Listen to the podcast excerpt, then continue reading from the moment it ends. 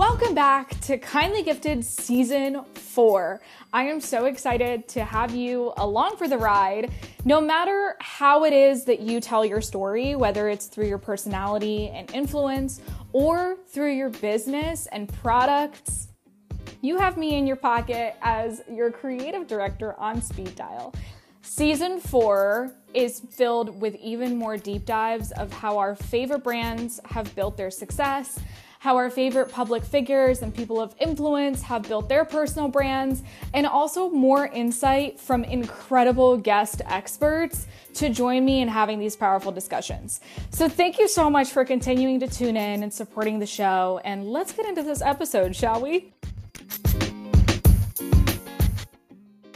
Thank you so much for taking this show to 16,000 plus streams in just a short period of time. I am forever grateful. Our next goal for Kindly Gifted is to dominate these motherfucking charts. And for that, I need your help. If you could do me a quick favor and click follow or subscribe on the platform that you're listening on and drop a quick rating of what you think of the show, that would greatly help us climb the charts because, transparently speaking, that's the only way that we can do it. I need you to click follow, click subscribe, and again, drop a quick rating of what you think of the show. And let's get us to number one. Thank you again so much, and tune into the episode. I know you heard about the submersible, the one that went into the depths of the ocean's hell with five people on board, all of whom paid a quarter of a million dollars to go look at the Titanic ruins. Yeah, Mm-hmm. See, when I first heard about this story, I heard it something something something Ocean Gate was what I heard first. And my initial thought was that's a funny name. Ocean Gate. What a good name for a crisis. Yeah, no shit. Also, it's the name of the company that made the crisis. Mm-hmm. Mm-hmm. This crisis that's now lost in the middle of the ocean. Yeah. Ocean Gate. It that's a great name. And then when I was hearing more about the story, I still really couldn't quite believe it because it sounded like a tale written by a 13 year old for a creative writing class. Until I saw uh, footage from the news, the spokeswoman from the Pentagon, all actively losing their shit. You know how like governmental spokespeople or anybody in crisis management they always look like they got it together. They'll use sat words and all these big big big big words try to tell you what the hell is going on. And it all means like they don't know what's going on actually and everybody stay calm is really the message in, in vernacular at least right? But this woman was actively panicking actively okay and she's using big words and they're they're they're stuttering and the big words also mean nothing right? Because at the end of the day, they don't know where the hell this watercraft is at. And then she reveals that there's multiple governmental agencies working on this, huh? All to rescue some billionaires and a dad that made this watercraft out of camping supplies and a couple construction pipes welded together, powered by a singular button and an off brand Logitech PlayStation like controller. So much so that we cannot even call it a submarine technically. Because according to the government, that would be incorrectly naming it because the manufacturing process forbids us from calling it a submarine. So we call it a watercraft or a submersible. Crazy. Crazy. You know, the craziest part of this entire situation is that you have imposter syndrome. That's the crazy part. Mm-hmm that you have imposter syndrome, that I have imposter syndrome. Where was the imposter syndrome uh, within all of these fuckers that, that were on board the watercraft who learned nothing from our past mistakes and past learnings with the ocean? You know what the lesson is? Don't mess with the ocean. Leave it be. Not all of it needs to be discovered and explored, okay? Como se dice, leave it alone, Dora. All right? Because every single time somebody tries to go and explore the depths of hell, go visit the Titanic and check out all the bad juju that's going on over there, guess what happens to them? They sink, they get lost, they drown, they die.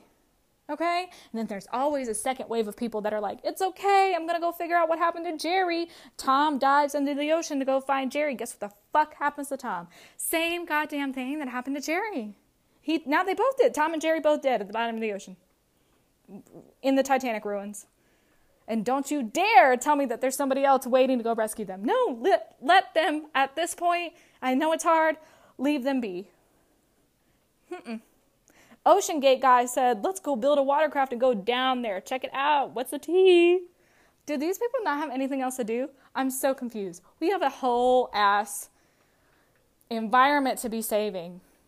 And you're building shit out of metal and plastic and bulleting it into the ocean. Now it's lost in there. What a big hunk of waste is down there. We've got enough waste in the ocean. We've got enough. Enough, okay? And the people on board, quarter of a million dollars, you guys didn't even vet this guy? What in Christ's name? I would love to have that much disposable income to be like, who cares? I'm flabbergasted. And you and I still have imposter syndrome amongst all of that. Mm-hmm. Mm-hmm. LuLaRoe, that MLM that I think Hulu made a documentary about. Yeah, their whole business was run on Google spreadsheets. One of my employers did that too, by the way. They're not an MLM, as far as I know, but their entire business was run on Google spreadsheets as well. Regardless, we still have imposter syndrome. And I think, you know, the common problem is that people, first of all, people think success is linear, which is, I think, we've all discussed how it's not, right? But two, there is still this myth that, like, if you have a bunch of accolades and if you have a really, like, solid resume, it means you got there by, like, pure competence alone. No, they didn't, honey. I can 100% tell you that. They didn't. They didn't get there with competence. They got there with confidence and audacity. That's how this watercraft was, was fueling. You know when you press that button, guess guess what's fueling that watercraft? Audacity and vibes. that's it. And that's really the way that like you get into the rooms you want to get into. I'm not going to lie. I learned that very early on mostly most initially from my dad. Um, God rest his soul. But my mom told me this story about my dad. So my, my dad moved from Germany to the United States with like very little belongings, very little money. The typical immigrant story we have heard. That was my dad. And he was an engineer and he started his own business here and um, he'd start, you know, getting clients. And he would be in the room with said clients, telling them that they need to hire him because he's the best, with like a straight face, no blinking. And he started building rapport that way. Because how many people are confident to be, confident enough to be like, I'm the best? And I remember thinking that was whack. My mom thinks that's crazy to this day. She's like, oh my God, who the fuck says that? But now I really admire it because my industry is very male dominated and i've seen that same attitude across the board more often than not with men than with women women tend to be the quieter ones in the room. And m- more often than not typically operate silently. Like i like to call women kind of like if they're audacious they'll be the silent assassin. You know they make moves but in silence. But men are very loud and very like audacious. They think they know everything, and not that's generally speaking. Um, and they see fail- failure very differently. Um, I think there's a lot to be learned from that. Because I think when I speak to women, collaborators, or friends, or people I'm working with, there's this there's this nature that we like need to over prepare for everything and we need to like everything has to be perfect because there are these these expectations and look how successful everybody is and you think they got successful based on experimentation? Yes yes they got there with a couple things experimentation trial and error and the right connections And that sounds really easy, but most people either A, don't know how to network, or B, don't want to experiment because they have a very negative relationship with experimentation trial and error, and ultimately failure because they think they're going to fail before they even do anything. The amount of people I know, specifically guys, that are running businesses that they have no business running, and they're doing great. they're wonderful. They're doing lovely they're on track to make their their their the revenue that they projected to make. They're on track to doing, and it's literally because of two things. One, they firmly believe that they can, and two, if they don't know how to do something, they'll go ask their buddy to do it. They'll go find somebody to, to help. They don't have any problems. Whereas women tend, we tend to feel like we need to be like the Jills of all trades. But you can't do everything by yourself. You can't scale everything by yourself. And there's imposter syndrome even before that. Oh, I'm not good enough. You start reading all these press articles of like interviews of successful entrepreneurs. You start listening to their podcast episodes of how they built this and like, but then you start actually listen to it. Actually listen to it. Everybody has a story that they've been media trained to give. But when you actually listen, sometimes people will literally say that like they just kind of experimented, they figured it out out of like female entrepreneurs that I've heard talk about this, one of the best interviews I've listened is Sophia Amoruso because she's very honest about the fact she know, didn't know what the fuck she was doing. And she was really good at just being like, you know what, this is gonna work. It's gonna work and it's gonna be great. And that's on that.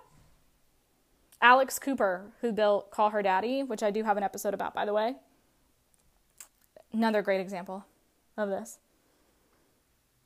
But overall, I think the thing we can learn from this submersible thing, aside from the fact that, like, please, what the fuck, don't go into the ocean, um, is that if you are doubting yourself in any capacity, there is always somebody more confident than you succeeding. Notice I did not say com- competent. You may be more competent than them, but they have the confidence to go do whatever it is the fuck they want to do. And usually the confidence actually comes from not knowing enough. Sometimes when you know too much about something, you know all the uh, consequences, you know all the objections, you know everything that can happen with that thing. So taking action is a lot harder. But when you're less competent about something, but you're really confident in yourself, can be a lot easier. So I'm going to leave you with this thought from Jennifer Coolidge that the next time you experience imposter syndrome, the next time you think you're not good enough, think, next time you think your idea sucks, okay, go look at something that actually sucks. You think you're not a good engineer? Go go look at OceanGate. Okay? Mhm. Mhm you uh, you think you're not good with like Bitcoin or crypto or building a tech company, go go go look at Sam Bankman-Fried, who's about to be in jail. Okay? Hmm? Or Elizabeth Holmes. Okay? Like go look at something that sucks. and it's okay to admit that it sucks.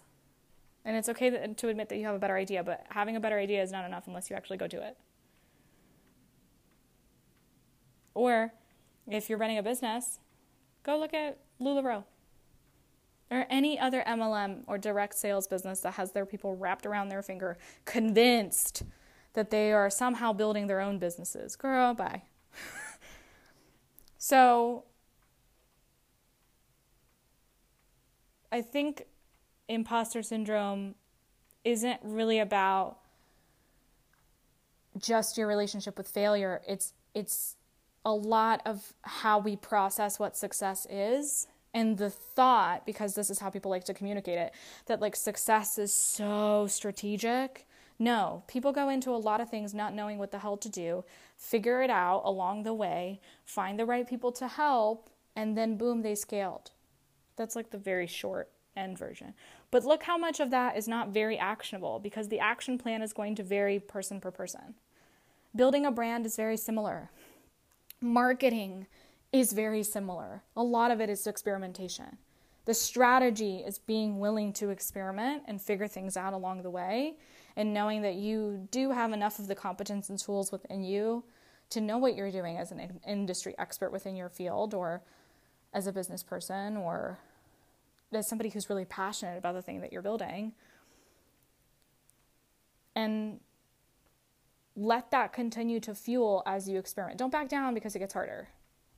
Like if it gets harder, it means okay, there there's bigger challenges, which is great. That's something to figure out. When it's easy, it might actually be a bigger problem than if it's harder to do, to execute.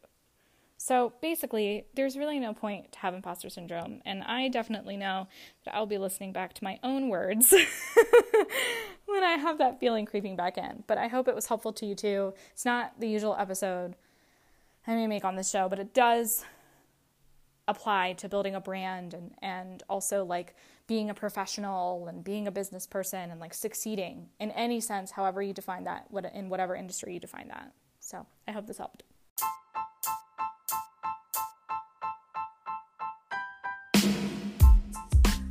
If you're listening to this, it means you've reached the end, and I'm so grateful that you tuned in to another episode of Kindly Gifted. If you don't mind to give this show your honest rating and review, I'd greatly appreciate it, and click follow or subscribe to keep up with new episodes. If you want to chat about what you just heard in this episode, I'm all ears. You can find me on Instagram at Katarina Terentieva or on TikTok with the same handle, and I'll link both of them in the show notes below. If you want to chat with me one on one, or maybe get some accessible resources on how it is that you can create invigorating marketing for your brand or develop your personal presence online as a person of influence, check out the, my Stan store. I'll also link that in the show notes. And there's more goodies coming your way, so don't forget to bookmark the link as well. Anyways, that's my spiel, and I'll see you in the next episode.